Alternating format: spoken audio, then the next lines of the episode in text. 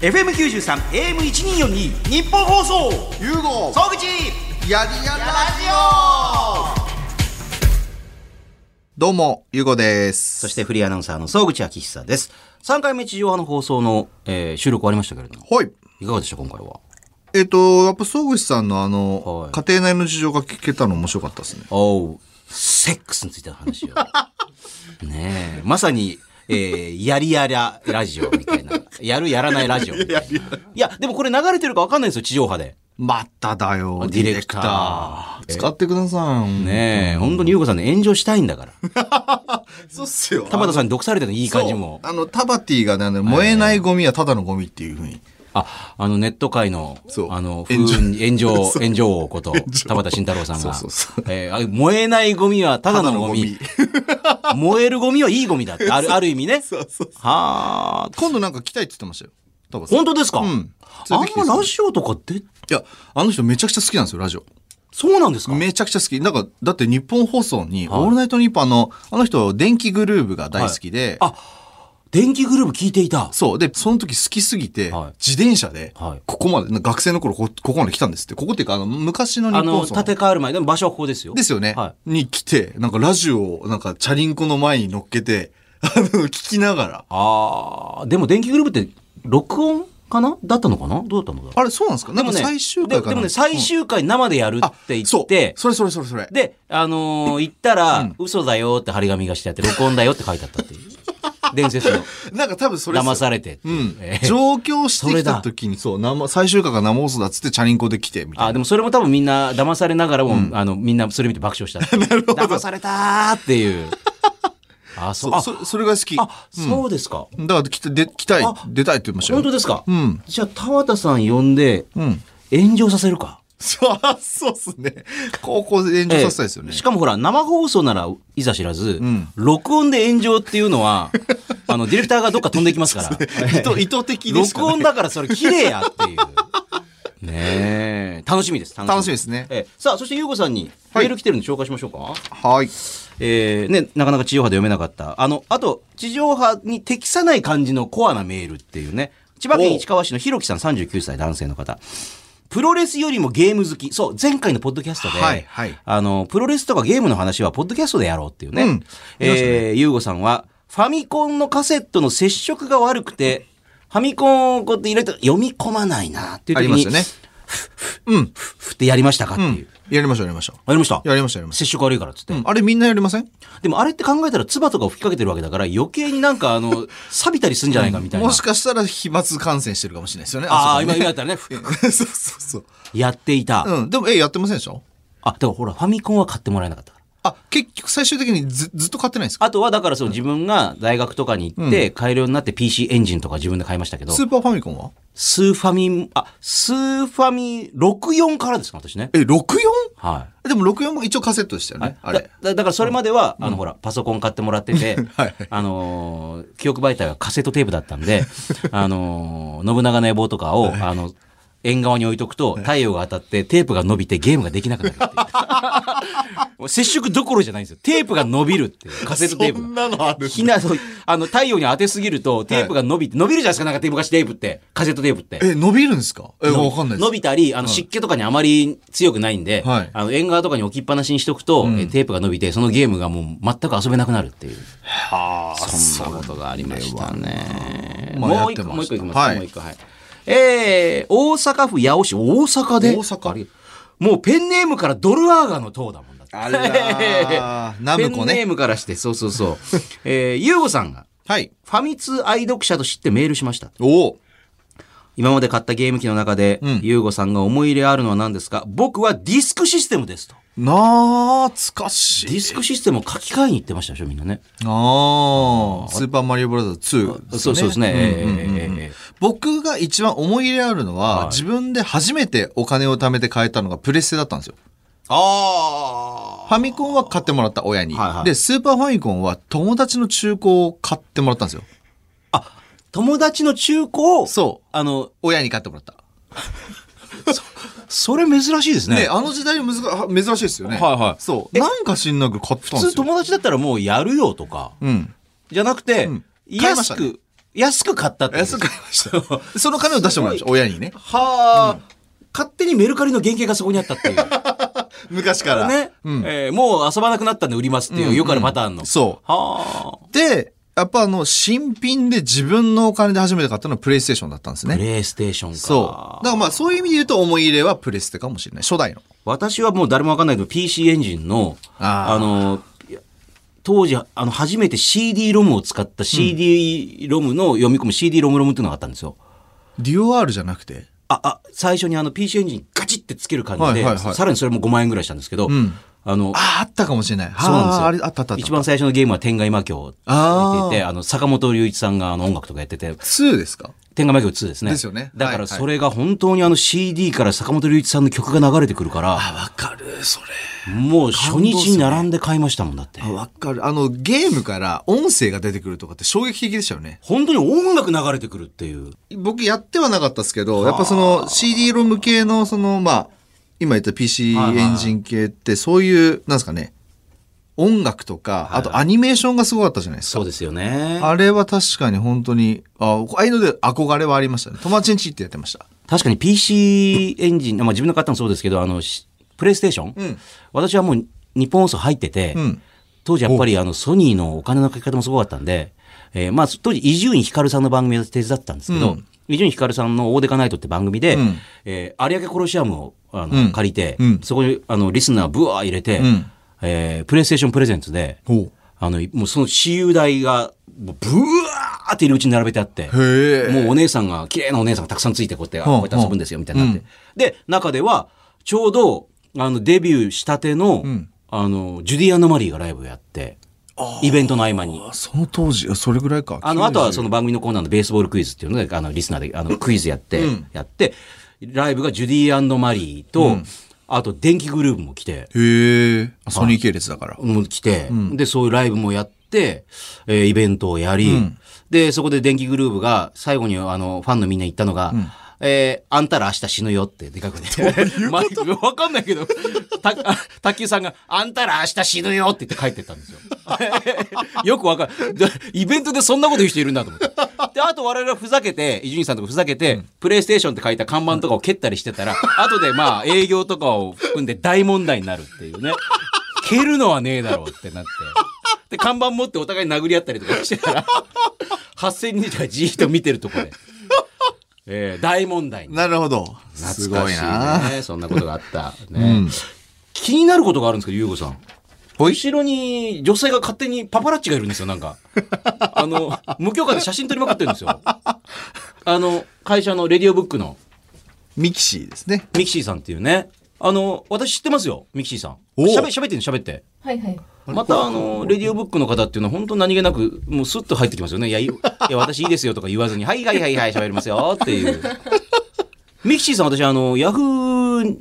ヤフトビみたいなの上がってて、あおーのニュースとか見て、あの、記事とか読んだことあるんですよ。あら、ありがとうござあの、。どういうことか、ちょっと、んあの、ゆうこさんから説明していただくと。はい。はあの、うちのあの、今一応、経理と、はいはいまあ、バックオフィス全般をやってるんですね。はいはいで、あのーまあ、ミキシーというんですけれども、うんうんで、彼女は、あの、今、実は、顔面整形をすべてしてるんです。はいはいはいはい400万ぐらいかけてるのかな、今。はいはい。い。はいはい、で、それを、あのーノート、まあ、ブログみたいなもんですね。最近だから本当にあの、流行ってますよね、ノートそうこから、ノートうんあの実際書籍になったりとかしてますよね。そうです、そうです。んなんで、ノートとか、あと、ツイッターでも実名と顔を出して、ん私はこういうコンプレックスがあったけど、整形をしたことによって、うん今、楽しく生きれてますってことを発信してってるんですね。うんうんしたら、結構フォロワーが伸びてきて、はああと、まあ、そういった、まあ、いろんなメディアさん、スパーさんもあったよね。うんうん。なんか、いろんなメディアに取材されてう、んうん。で、まあ、結構なんか、わわーってね来てるんですよ。今はなんかちょっと私今来てるんでみたいな感じがちょっとね今今今出しといた方がいいっすよみたいな雰囲気がほら漂ってる感じが私出しとけみたいな、ええいやスタジオいるけどみたいな圧が後ろからいつになったら呼んでくれるのかなみたいなもう写真飽きたしみたいなねえはいえミッシーさん今今優子さんが言ったの大体合ってる合ってます合ってます。あーいや私まとめサイトとかも見たことがあるんですえよマジっすかすごい。まとめてあったんですよはで、大体ほら、あの、5チャンネル的な感じの方って、あの、結構辛辣なこととかも、い。あ、そうだ、5チャンネルでもなんかスレッド立ってたっぽいですそうね。なんか多分そういうのがまとめてあったのかなと思って、ああと思っておお。でこれってどんな反応してんのかなと思ったら結構これ意外に好意的っていうみんな。あああ、そうなんですかそうです、そうです。まあ私が別にそのね、書いたの大別のあれですけど、こんな感じになれるなら別にいいんじゃないのみたいな。うーん。正直良くなってるわけだから、みたいな。ああ、みんな結構肯定的だと思って。へえ。うん、ねでも、最初はそんなこと、なんか、ど、どうだったんですか最初ですか、うん。まあでもそうそうですね、まあ、うんコンプレックスがあって、でうんも本当になんか死ぬか、まあ、整形するかのどっちかっていう感じだったんですよね。すごいですね、それ。ええ。えまあでもずっともう中学からもうゆ夢ぐらいな感じだったんで、え。うん、早くしたい。整形するの早くはしそうですそうです。なんでもう高校卒業してすぐもう翌日に整形して、たい翌日翌日。で予約入れといて。そうですそうです。親とカウンセリング行って、ああ、あそこ親がついてきて。そうですああ。で、最初になんかちょっとやったんですね。目を押しました。でもさ、あの、ヨウさんもそうう言んってるかもしれない。でもそういうのってほら、やめ時わかんないとかって言うじゃないですか、なんか。ああ、うん、そうですね。なんか整形依存になるとかうね。んうん。だから海外とかでも、んここでやめとけばいいのに、なんでそ、どんどん行っちゃうぞみたいな方もたまにいるじゃないですか。あれ、いや、そこでちょっと、いや、ここが一番良かったみたいな。なあええうん。確かに感覚が狂ってくるのかもしれないですね。なんかあー私は、えっと、有村架純っていう顔をもう目指してやってきたんで。あ、あもうこの感じになりたい、ここになりたいっていそううです。そうです。先生にもこれですっつって。あ、でも写真は見せますうね。ーん。で、やっぱりなんか周りの感じ変わってくるんですか自分に対する接し方うみたいな。ん、なそうですね全然違いますねど、やど、っぱどんな、りどんな感じなんですか整形する前は本当に、まあ、目もひどいだったしその、まあ、睨むなよみたいな感じだったりとあかー、ちょっと目つきが良くないぞみうたいな。ん、なんか印象は全然悪くてっていう感じでしたね、うんうん結構生きづらさを感じてましたねはあ初対面の人とかにもう本当にあの顔見たみたいなとこ言われたりとかへ外で食事とかもできなくてえ。へでもそれがじゃあ整形して変わりましたっていうところで、まあうん一番はその周りの反応もすごい変わりましたけど、うん自分の中で自信がついたえ。うんからもう、えっと、普通にもう食事もできるし、え買いたかった洋服も買えるしみたいな、うんっうん。ていう意味ではもう人生全然変わりますね。ああ。え、ゆうごさんはどどの段階でっていうか、どで出会ったっていうか。あの、あ整形の大大難形態かってこ とですかああ、そうそうそう。 今、今、第何形態なんですけど。第4第、第五形態か。 4形態ぐらいですかね。 ?4 形態。だとすると3.5か3形態の時になあ、ちょっと。と前。うん。あ今とはじゃちょっと違ってるみたえいな。っと、僕と会ってから、はいえっと、ここなんでしたっけ人中とは花をもう修正しまあしそうたか。あー鼻修正と陣中切って、あと口角をここ上げました。へえ。ちょっと雰囲気が違ったんそうですね。。3、でもまあ僕、まあ鼻は確かに、うんな、な、何鼻っていうんだっけあのたわし花わし花っていうんですかあーなんかこはいはいの、ちょっとなんかこう、はいはいはい。うんって感じではあったので、まはあいそこは確かに言われてみたら変わったなみたい雰な、囲気う、変わったっていうんぐらいです。まああんまり僕はずっといたから、会社あに。ーそんな言うてもじゃあガラッと変わったって印象まではない。多分まあそこは、ね、彼女自身のうんうんここ達成したいっていうポイントの部分だと思うんで、うんうん。うん。まあでもまあ、その3.5か3形態の時にお会いして、うんまあお会いしたとあの、うちの会社に経理がいなかったんですよ、その当あ時ー。で、まあちょうど知り合いのステル来たから、じゃあやってみるか。ただ、ううんうんちだかどうかわかんなかったから、まあ最悪それかうちじゃない、他の会社さんで人で足りないところに、であるか、まあ、ただ僕がわからない間に誰かに紹介しても悪いから、一回じゃあうちでやってみて、何が適正なのかをん調べてみようって感じで、まあ入って、うんまあがバックオフィスと結果やることになったんですけど、はいはいただまあ、結果としてかなり無能だったんですよ。あれなんですよ。ただ、それを補い余るぐらいに、やっぱその自分ができないってことを、まあ、自覚しながらも自分で情報を取りに行ったり、能動的に動いて、うんあの、誰よりも時間をかけて、誰よりも責任感持ってやってたんですね。へえ。で、今まででも、今もう4年ぐらいいますけど、ミスがほぼないです。あ、最初はできない子だったのに。えっと、できないっていうか知らないからこそただまあ人に聞いてからちゃんと表に出す、うん特にバックオフィスってミスしちゃダメじゃないですか、うん例えば請求書を出し忘れちゃうとか,、うんうんうんなんか金額丸がうんねうん一個違うとうんかう、んやっちゃいけないことだからそういう意味で言うとそういうミスはほぼなかったですね、うんうんこの4年間でも多分片手もないぐらい、うーん。なんで出す前に相手方に出す前に多分もうめちゃくちゃ多分見ると思うんですよねあもう何回も見直して見直して、本当にミスがないかを、まあ、ほん、まあ、なんすかね、そういい意味で保守的というあ。か、うん。でそういうところの情熱とかやる気っていうのはめちゃくちゃ人一倍あったんで、うんだからまあそこの部分で買ってたというか、うんだから当然だから何回もこう怒鳴り散らかして、おーもうそれでも泣いてでも何でもこう意地でもうん私はやるやりきるみたいなエナジーがすごかったですね。ああうんえでそのなんか私実はなんかあのねちょっと自分の顔が嫌いだったんで整形してるんですみたいな話はもう最初からしてたんですか最初はまあ言ってなかったですよねあそうですかでもまあ早い段階でしたよ。1、2ヶ月後ぐらいで、でも言わなくても別にいいことっちゃいいことじゃないですかわざわざうんでもなんかあの違和感は感じてたんですよねなんかそう仕ですか草で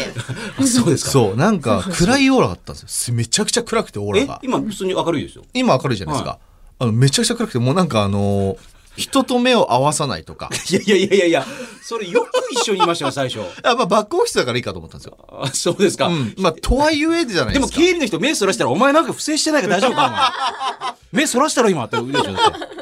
ってなんか後ろめたいことやってないかみたいな、うそう。へうえ、ん最初はなんか雰囲気を全然、もう今と全然違いますね。何かあのあんのかなっていう負のオーラが半端なかったですよ。ええだから何かあるなは当然、えーはい、それこそさっきの直感じゃないですけど、なんか何かがおかしいずれとるっていうのはありましたね。あどなんかのきっかけでこうあでも優吾さんと接していくというか、まはあい一緒に仕事していてもうほんほぼ一緒にいる感じだったんで、はいはもうそこでもう叩き直されたというかへ最初はあれなんですよあのツイッターの裏アカウントを持ってたんですよ。え裏アカウントっていうかあの匿名で,、はでもそれでも結構7,000人ぐらいフォロワーいたんでいすよ。えはい300人フォローのす7000フォローで何を言ってたかっていうと、まあその整形のは顔出しはわからないようにあしながら、まあ整形こういうとこでしたとか、どういうとこでしたとかって発表それはいいんですけど、はい特定の個人をディスったりしてた んですよ裏垢であなんでそいつと一緒に仕事しようとするの 嫌でしょ特定の人をディスってるようなでこうツイ SNS やってッる人ターそれ、あの発見たまたま発見したんですよ僕えそうツイッターってあれあの知ってますあの電話帳とかに入れてるとこの人知り合いかもしれまあーせんユーザーって出てくるんですよ、はでそれで見てこれつぶやいてる内容が、はいなんかうちの会社のっぽいぞって思ったんですよ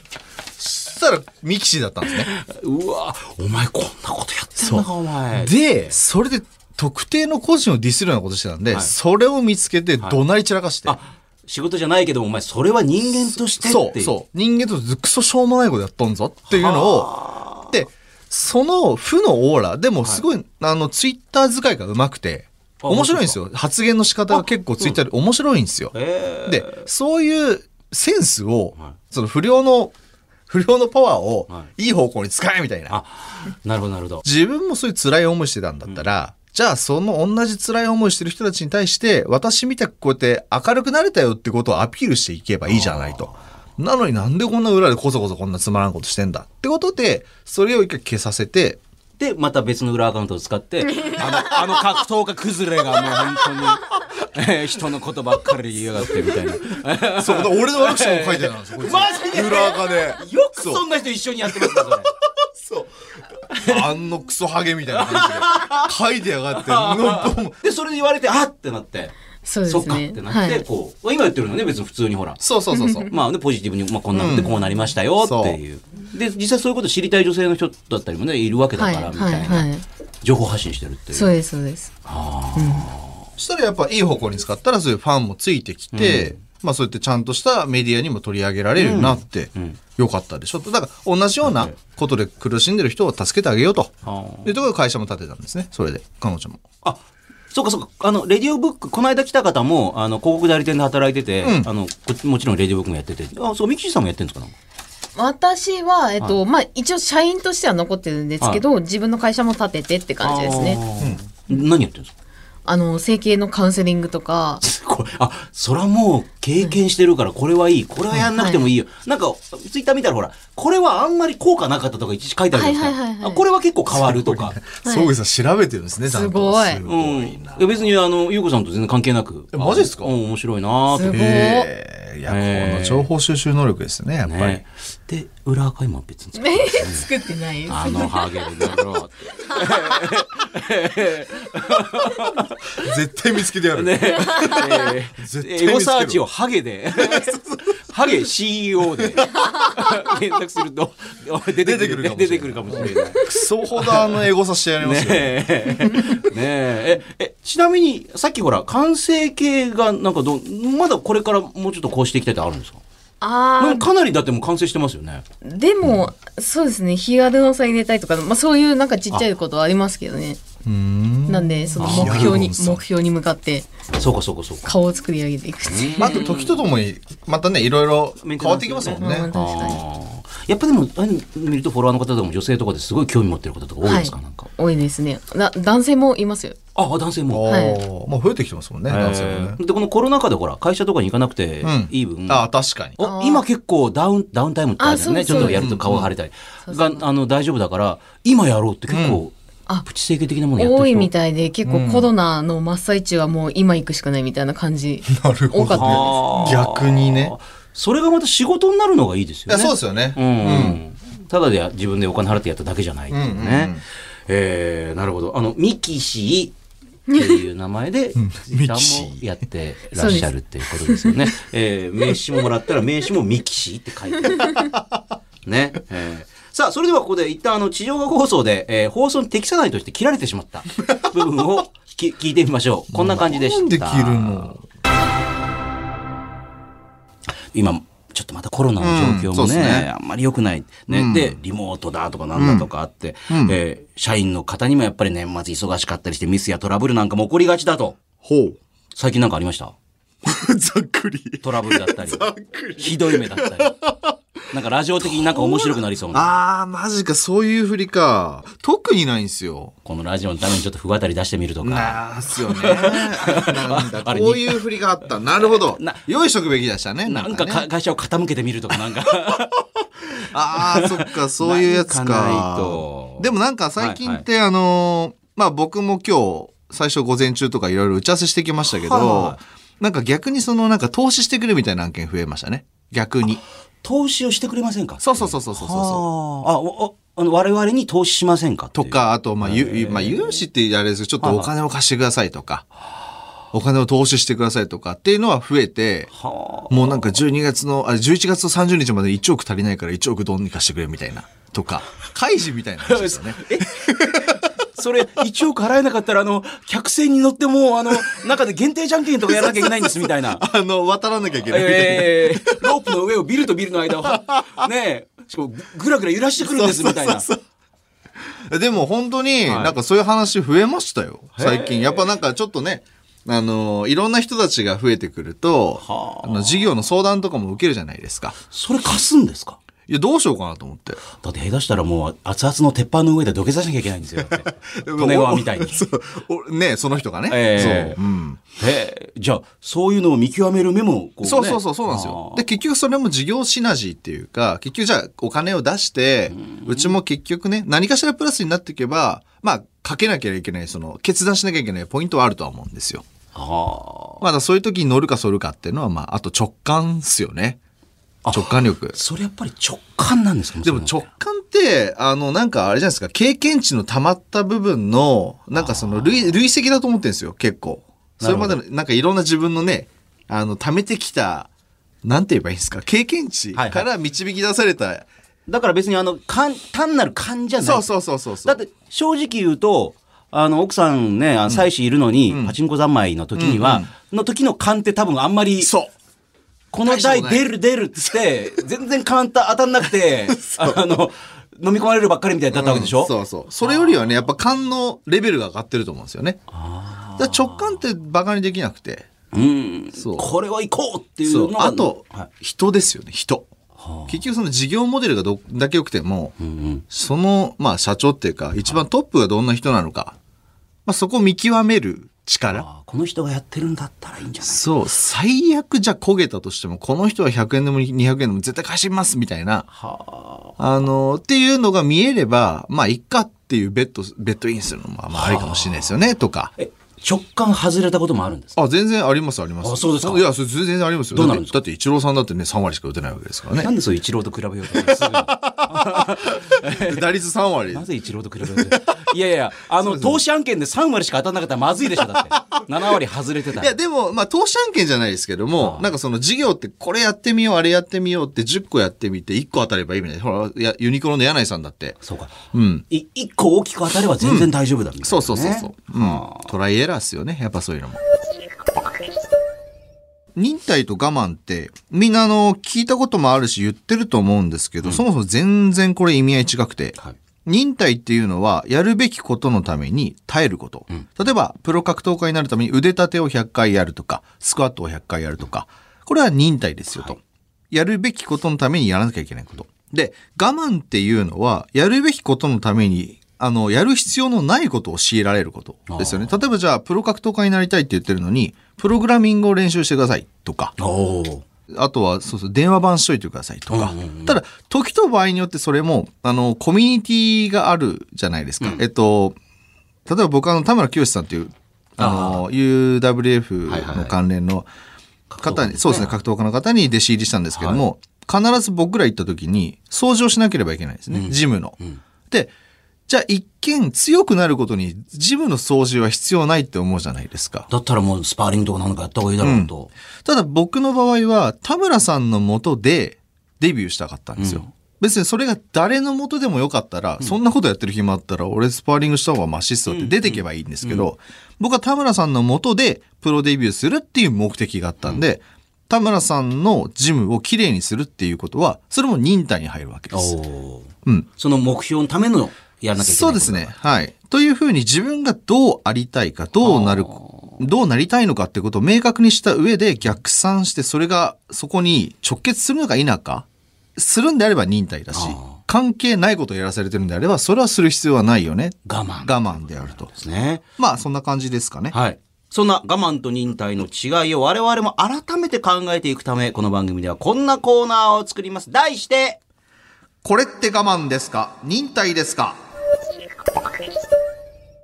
じゃあこの先もし付き合うことになった時に、性の対象としか見ていないと思われたくないので、好きな女の子だけはおかずにしないようにしていますっていう。これは我慢ですか忍耐ですかもう。これ、どういうことえあの、その女の子をね、あの、将来付き合う気満々で、いるんですでねもうねもあんた私性の対象としか見てないんでしょうとかって言われたくないんで、はいはいはいまあ自分の中でですよあ。ーだから、あの、その女の子でエッチなことを妄想を我慢してるっていう。いや、忍耐なのかはあ。どっちなのか。で、次や、やればよくないですかえ どういうことえ、これ付き合ってないんですかまあ付き合って、将来的に付き合うことになった時に、あ、まあこれもすでに妄想ですあ、よ。妄想か。なった時に性の対象としか見てないとかって思われたくないので、ほうほうえー今の時点で、はいあのおかずにしたいんだけども我慢して あの別にあの、えーオナニー自体は我慢してるんじゃないと思うんですけどいやエロい妄想をしないように自分の中 でもうすごいもう修行僧みたいに歯を食いしばって我慢我慢しているっていう もう潔白だっていうこんなやついますいますよ。あ私昔からそうでした。なんかできないんですよ。罪悪感があって。なんか知り合いの人とかを、あの、そういうエッチな妄想とかに出すのがすっごい苦手で、結局一回もやったこと がない。知り合いですよね、それ。いや、知り合いとかほら、あの将来的に好きだとかもそういう知り合いですかえ、ら。本当っすか、はい。できないですよ。えーあら、もう、ゆうこさんはもういわゆる昔の、ね、好きだった女の子とかはもう妄想の中で抱き放題みたいな。いや、もうやりたい放題。だ やりたい放題、抱き放題だ。え、もう どい青森の人みんな抱いてるみたいな感じの。いや、 青森とか言ってな い。あそうですか青森えええ、これは我慢、これどこれどっちですかこれ。こういうのも来るかも、えーほら、もうグレーゾーンでどどっちなんだと。どっちですかね、はいでも、あの、例えば、あの、この人が、はい。え、性の対象、あの、これちょっと深いな、これは。あ、あ、あごこれちょっと深いです。めあんのなさ、い。わこれ結構一番浅いかと思ったんですけど。 浅瀬でパチャパチャやってる。よくありがちなラジオのなんかちょっとこう、ちょっと面白いみたいな。え、これえ、であの、総口さんって、はいはい今奥様いらっしゃいる。ますね、はい子供も。まだう。そういうのされますえ、急に深掘りしてきましたね、それ。それラジオで言っていいのかなしかも、嫁日本放送だけど。社員だけど、これ、それはちょっと、ちょっとす、あの、ええ、ちょっとこれはノーコメントしとこうかな。なんなら日本放送で働いてるから。でじゃあじゃあ。全然関係なくてラジオも全く聞いてないやならいいけど、結構聞いたりしてるんで。あの仕事上あ、じゃあ、あ質問変えます。あの、はいは対象として見ます。い、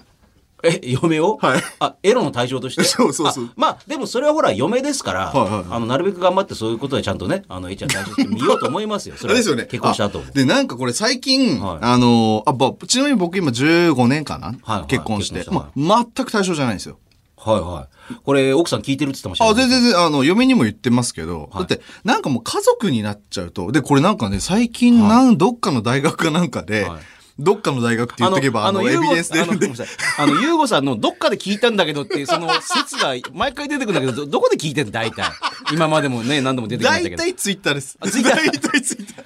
ター。まあ、ツイッターには、まあ、いろんな情報ありますからね、本物、偽物。はいなんか、誰かが言ってた。はいあの、なんかその、セックスレスらしいんですよ。はい。誰かさんも。はいはいうん。その人がセックスレスだそうそう、セックスレス。で、あのー、でも別にそれでいいと。で、なんでかっていうと、その、なんでしたっけ、あの、か、家族内でやっちゃうことなんでしたっけ、近親相関か。はいはい。ですよね。それを防ぐために、はい家族になってくると、そういう気持ちが湧かなくなるっていうのが、なんか、実証されてるらしい。だから、普通らしいんですよね、これって。えー それ正当化されてもそれは嫁さんからしたらドロップキックしようかみたいな感じ の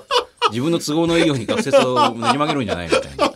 い時、学説使えますからね。あ出たよ、ねえでもこれだからあのんま、真面目な感じのものでもいいし、本当に困ってるんですよでもいいし、ちょ、ちょっとこうネタ的なもんでもいいし、これどっちですか我慢ですか忍耐ですか と、えーこちらのコーナーではあなたが目的達成のためには必要ない我慢なのか、それとも必要な忍耐なのか、ゆうごさんに判定してほしいことをお待ちしております。受付はこちら。ゆうご総口やりやラジオ。番組のメールアドレスは、yy.1242.com。yy.1242.com。yy はやりやらの略。1242は日本放送の AM の周波数です。あなたからのメール待ってます。えー、なるほど。でもゆうごさんの周りって面白い人集まってきますよね、やっぱね。ああ、そうかもしれないですね。うゆうごさんが面白くしてんのかどうかわかんないですね、その 人を。ねえ。さあ、このポッドキャストのことも、ふたあ私とゆうごさんまた悪口書かれるのかな。マジか。あの子供面とハゲが。 ほんとにれるかもしれないですねあの目の前の金髪野 郎。もう全方位的に悪口書かれまくりっていう。ラジオとか誰も聞いてるんだ よ。言われたりとか。ちょっとエゴさしエゴさしまくりですよ。 逆にやっててほしいですよね。ええ裏垢見てみたいっていう。だみたいええね。ええミキさん ありがとうございます。またよかったら来てください。はいありがとうございまというすことで、ポッドキャストもまた来週、お相手は沢口と。融合でした。 FM 九十三 AM 一二四二日本放送融合総口やりやラジオ